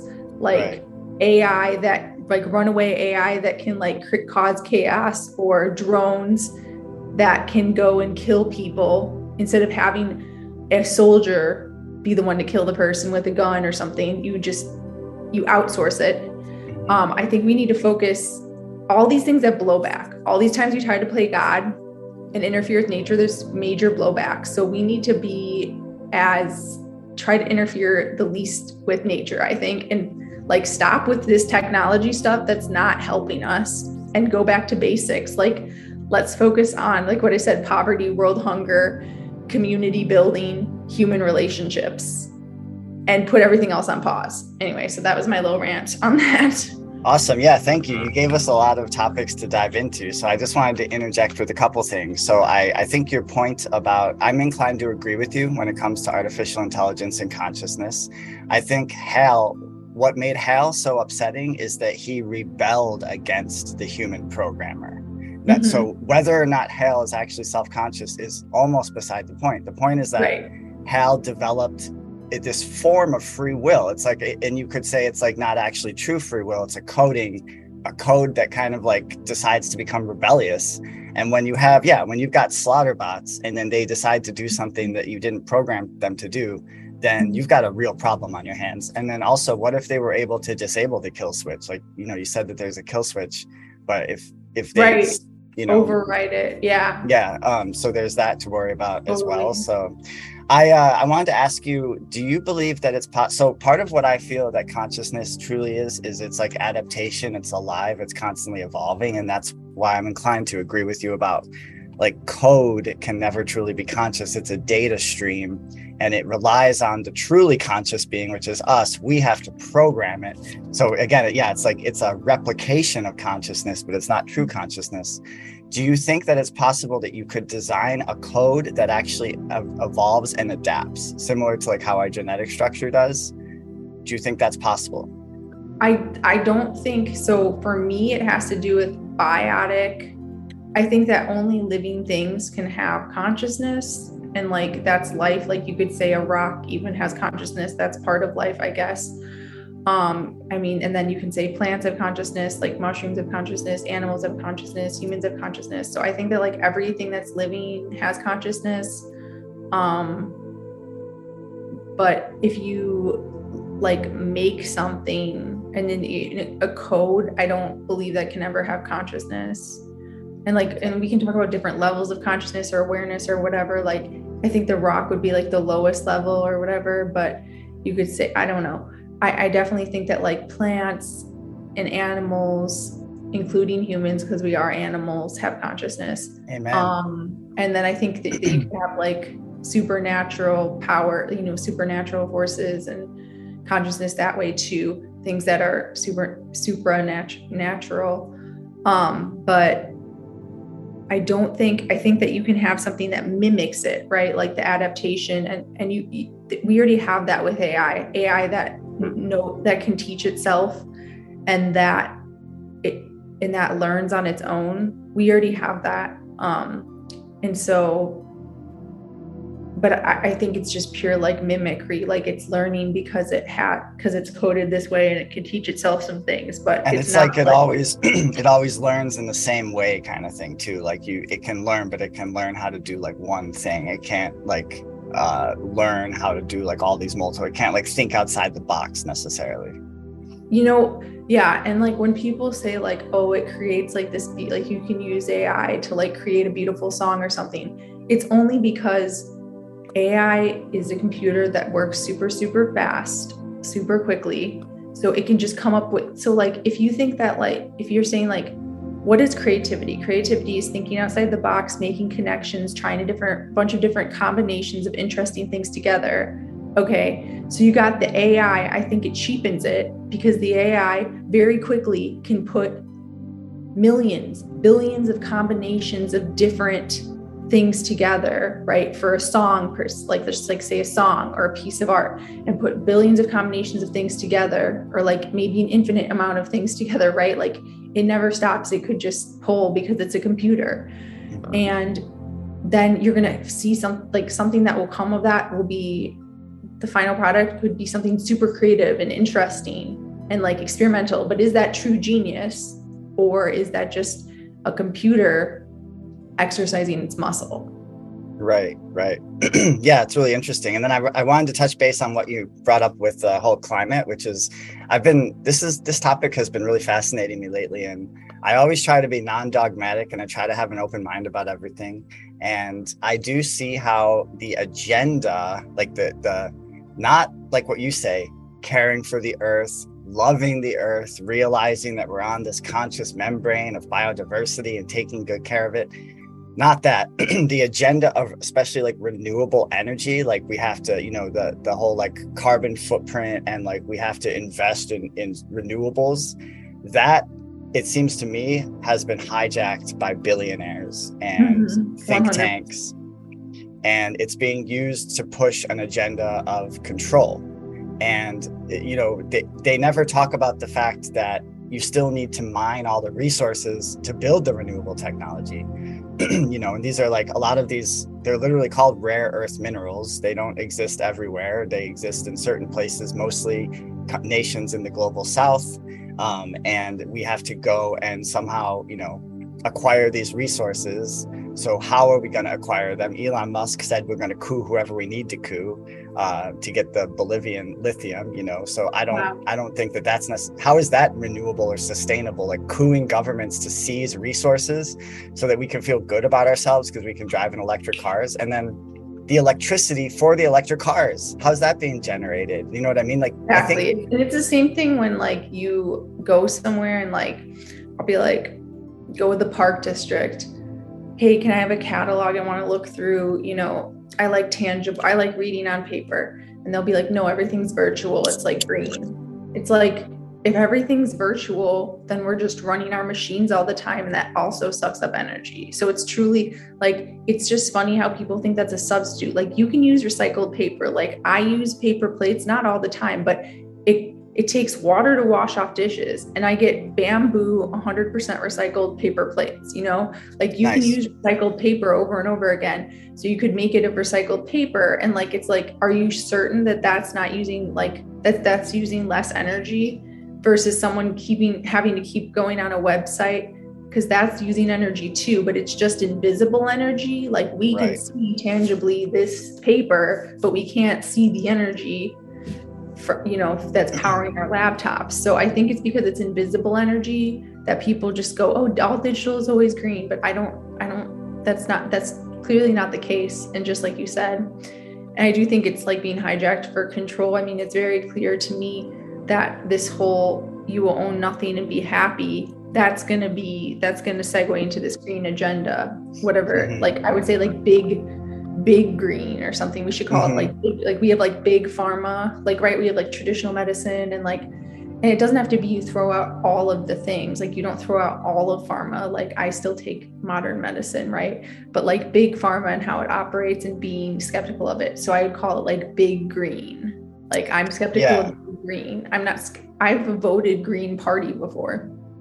I like a lot of the um man they were bad on covid though the green party no i know they were really bad on covid so but like in the past, like I liked Jill Stein's platform, for example. And I think yeah. that the environmental movement that grew out of the 70s was very grassroots and like, I mean, they're like, you know, you can see pollution when you go to like different areas, and it's usually poor areas that are dispropor- disproportionately affected.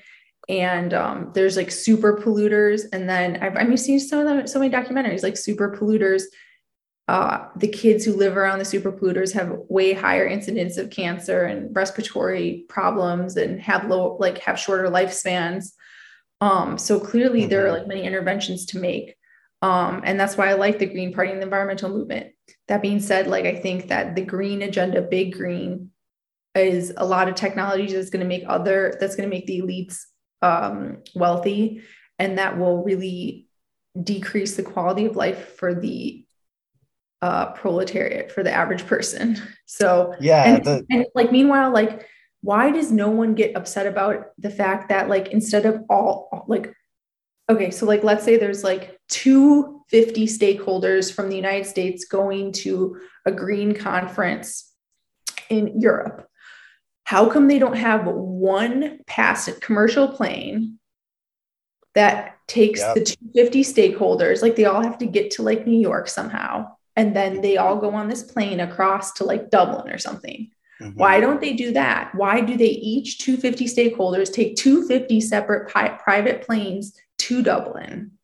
Like, I don't even like that is frustrating. And that, I mean, the optics of that are just poor. You would think that they would try to be, you know, more manipulative or smarter about well it's it's hubris like you say i mean the hubris yeah. is absolutely out of control and the idea that billionaire elite business people have our best interest or the earth's right. best interest in heart right. is so naive to think that they woke right. up one day and they were like you know what i'm a billionaire sociopathic elite part of the predator class but I actually really care about the earth now and I want to usher humanity into a golden age. That's obviously bullshit. They're trying, they see that there's a lot of energy behind it which is good. Like especially young people are like they sense that there's something very wrong with the biodiversity with the environment. They see the mass extinction event. They want to do something that's positive. They take that, they siphon that energy, and they they're positioning themselves to use it to maintain their stranglehold on power, to maintain their stranglehold mm-hmm. on on resource allocation. Right. And uh, to, to just walk into that blindly is and it's part of my frustration. We got five minutes left right now for this segment. It's part of my frustration yeah. with what I would broadly call the left. Although, I mean, other people have made this point. I don't really know what the American left is anymore. I've been so alienated from the. Who says this. that too? Besides Jimmy Dore. Um, a couple, a few different uh, Rokfin shows I listen to, like uh, Pasta Jardula on the Convo Couch always says that, and Steve Poikonen on AM Wake Up says that, and Fior, uh, Fiorella Isabel says it. They they all, and Max Blumenthal too actually has, mm-hmm. has said it as well. There's a lot of people, anti-imperialists on the left, are having this like identity crisis. Myself included. Right. I mean, totally. I'm not having an identity crisis. Like I know what I stand for, but I'm having a crisis of I don't feel like I fit in with hardly anything anymore, and that's why I seek out like I seek out people that that I can resonate with in that regard that are true anti-imperialists, but aren't just like so naive that you're just going to blindly trust billionaire elites or blindly trust Pfizer. I mean, it's just so crazy to me. Like, if you're just, not alone, that's yeah. the whole thing. It's like the mainstream media and just how the political parties are set up right now want you to think that you're alone and that that they're like that's just like, that you're like one out of the like like of the United States populace, but that's not true. There, I think there are tons of people on the left that are disillusioned. Tons of people are waking. I mean, tons of people have to be waking up about the vaccine because, but I know a lot of my friends are still really blue pilled. I would say about it, or farm not blue pilled. They're pharma pilled about it. They're pharma pilled. nice, nice. Be like they they've gotten this most Farm recent- pilled. farm pill. They've gotten this re- the most recent pharma pilled, yeah, pharma pilled, farm pilled. I don't know. They've gotten the most recent variant, and they'll be like, "Thank God I got it," and "Thank God I'm like vaccinated and boosted." And I'll just be like? So. And now they're showing. Now they're saying even in mainstream media that the they say that the vaccine and natural immunity does not protect against these variants that are like the variants that are taking hold in the major cities of the US now they say they say this in like NBC that vaccination and or natural immunity both they both don't do anything for these new variants so it's like what's the point But I think that's a lie because I believe natural immunity is is effective against the variants still, because the Yeah, body's no, im- the body's immune system continues to evolve even after it vanquishes a microbe. So you Right. have your memory B and T cells; they're hanging out in your bone marrow, and they're continuing to evolve as well. And that the the theory is that that is why natural immunity is more effective. Robust. Not saying totally effective, but more effective against the variants. And it's like I, you know, I, I know so many people like, and it's just, I, I don't want to like talk shit. It's like, I have love in my heart. I don't have like, but it's just, it, it's confusing how people will get boosted, double boosted. They keep getting COVID. I keep hearing from so many people. My roommates had COVID five times, or this is the third time I've had COVID. And it's like, is the cognitive dissonance there is like really astounding like so so what is this thing that you're injecting then it's it's obviously not a vaccine if you keep getting the, the ailment that it's supposed to vaccinate against it's not a vaccine then. Like why are we even calling it vaccine? It's so crazy to me. Yeah i've just become uh yeah. I've just become really disillusioned with it because like even if you think that the technology in the injections behaves 100% we have seen that the factories where they're produced and that there can be so many errors in the supply chain like japan rejected shipments because there were like metal particles found in it and i think Yep. that why there are a lot of folks who claimed that there was like graphene oxide in there and they're trying to inject graphene oxide because maybe that got contaminated in a batch or something. right So the fact that like, and then there's also another theory that like some batches were clean and some batches were contaminated, and the contaminated batches are why that there was like such a high um, incidence of adverse reactions. But regardless, it's like even if it behaved 100%, I don't trust it. But even but it's human and it's human error and we we did it at warp speed. So then i don't trust it because i don't want any i don't want anything injected in me that's made at warp speed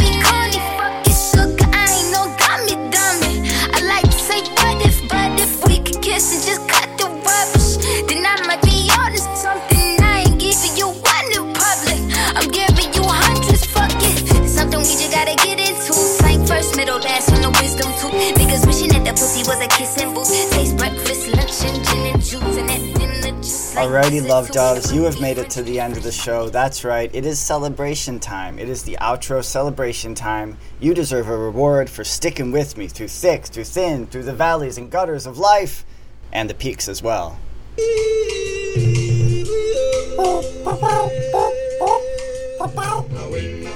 Outro time. Outro time. Outro time. Outro. It's the end of the podcast episode. We have made it here. It's the end, the very end. The BNP comes to a close.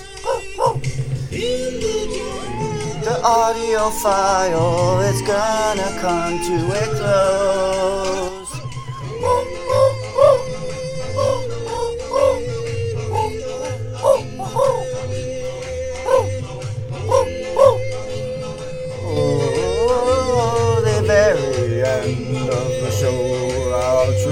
Time. The episode's about to come to a close. In the RSS feed, it's gonna be going to all the platforms. Oh, I can use your support to help me pay for groceries. Patreon.com slash noetics. All right, there we go, everybody. Woof! I got my blood pumping, and I do it because I love you, because I got the front AC off. You know how it is, so I'd be melting here, but you know, still got to dance around, still got to have some fun. The lion sleeps tonight, ladies and gentlemen. All right, so for today's outro, I wanted to do something a little different and read some poetry today. I was called to to read some poetry. Um, so I chose three poets, and I'm going to be doing this more often, and I'm going to choose uh, all sorts of, of different poets for you guys, and I'm going to try to get different people to read the poems as well, so it's not all just in my voice. For this week, it is just going to be my voice, but I'm going to try to get different voices on to read some of these poems as well. And we're going to start to do more poetry outros because I like po- I love poetry actually. I love poetry and I, I love reading poetry and, and uh, writing poetry and speaking poetry. And so, anyways, um, the poets I chose today so, Denise Levertov. I'm going to read a, po- a poem called Clouds by Denise Levertov. Um, Anecdote of the Prince of Peacocks by Wallace Stevens. And This Is Not a Small Voice by Sonia Sanchez. So, first, by Denise Levertov, Clouds. The clouds as I see them, rising urgently, roseate in the mounting of somber power, surging in evening haste over roofs and hermetic grim walls. Last night, as if death had lit a pale light in your flesh, your flesh was cold to my touch. Or not cold, but cool, cooling, as if the last traces of warmth were still fading in you. My thigh burned in cold fear where years touched it. But I forced to mind my vision of a sky closed and enclosed, unlike the space in which these clouds move.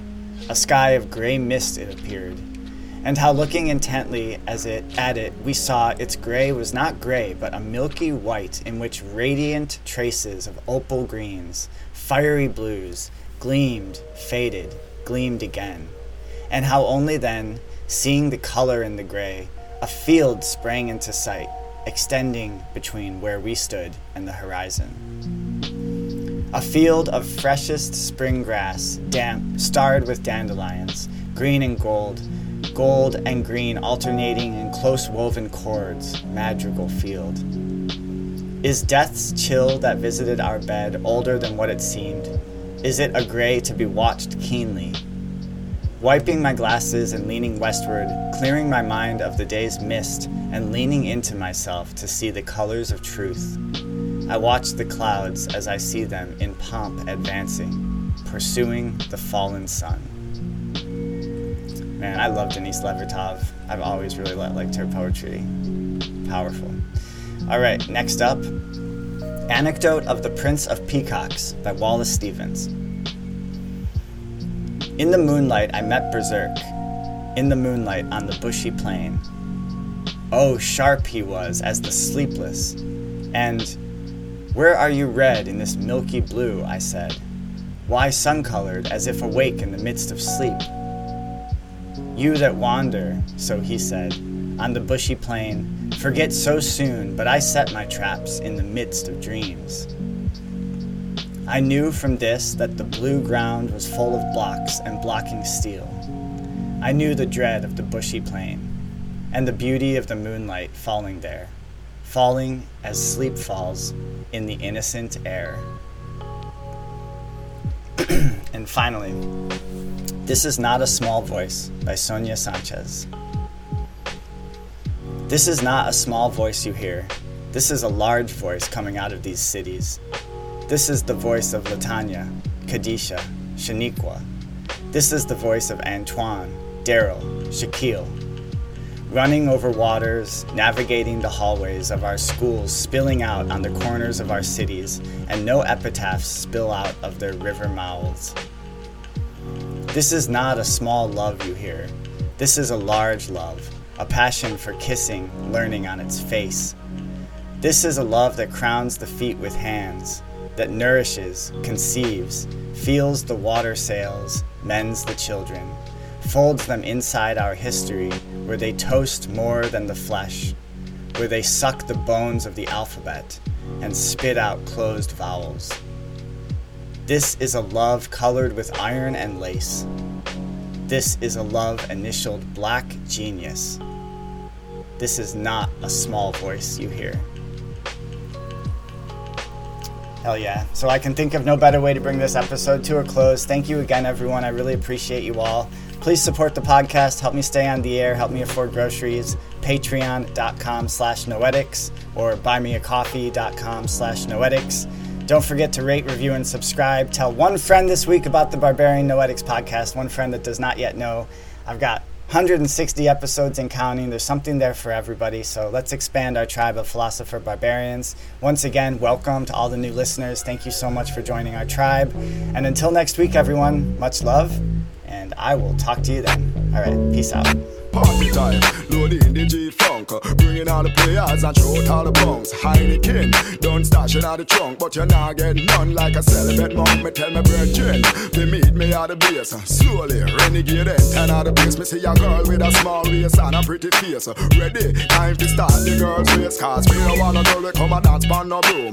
Me no want a girl with fever cartoon. Girl in me bed say she coming soon. Then bang, zoom, she gone out the moon. Cause it's okay to bump and grind. So long as your grinding partner looks fine. From you get consent, freak is not a crime. Break time, may I go smoke another dime. A little touch of that Mackin thing, baby. A little touch of that Mackin. A little touch of that Mackin thing, baby. A little touch of that Mackin. Barbecue, drink up a few brew. Play a game of domino in a room with a view. Tell one and all, let it be known to the crew that you can do what we came to do. Time to kick back and we're gonna let off some steam. Days work done, we collect the cream. Sit down by the pool, we count out the green. It touch night time, jumping on the limousine. No pain, no gain, stop complain. I take your girl, now you're going insane. Tell her to meet me, 12 o'clock down the lane. For some candlelight dinner and some champagne. Cause you can't keep your girl, cause you don't treat her right. Your girlfriend left, I know you want because I fight. Can't girl because you can't do the work. You find a new girl because you run out of luck. A little touch of that thing, baby. A little touch of that Mackin. A little touch of that Mackin thing, baby. A little touch of that Mackin.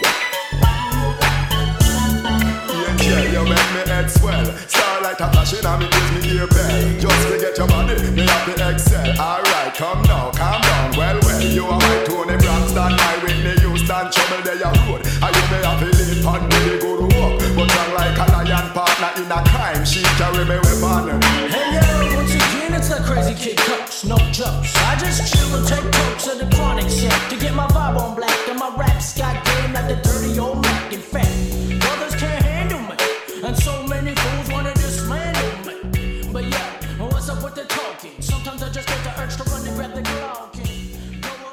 America is a nation that can be defined in a single word. I was gonna put him. Uh, I was gonna put him. Uh, I was gonna put him. Uh, I was gonna put him. Uh, I was gonna put him. I was gonna put him. Uh, I was gonna put him. Uh, uh. I was gonna put him. Uh. I was gonna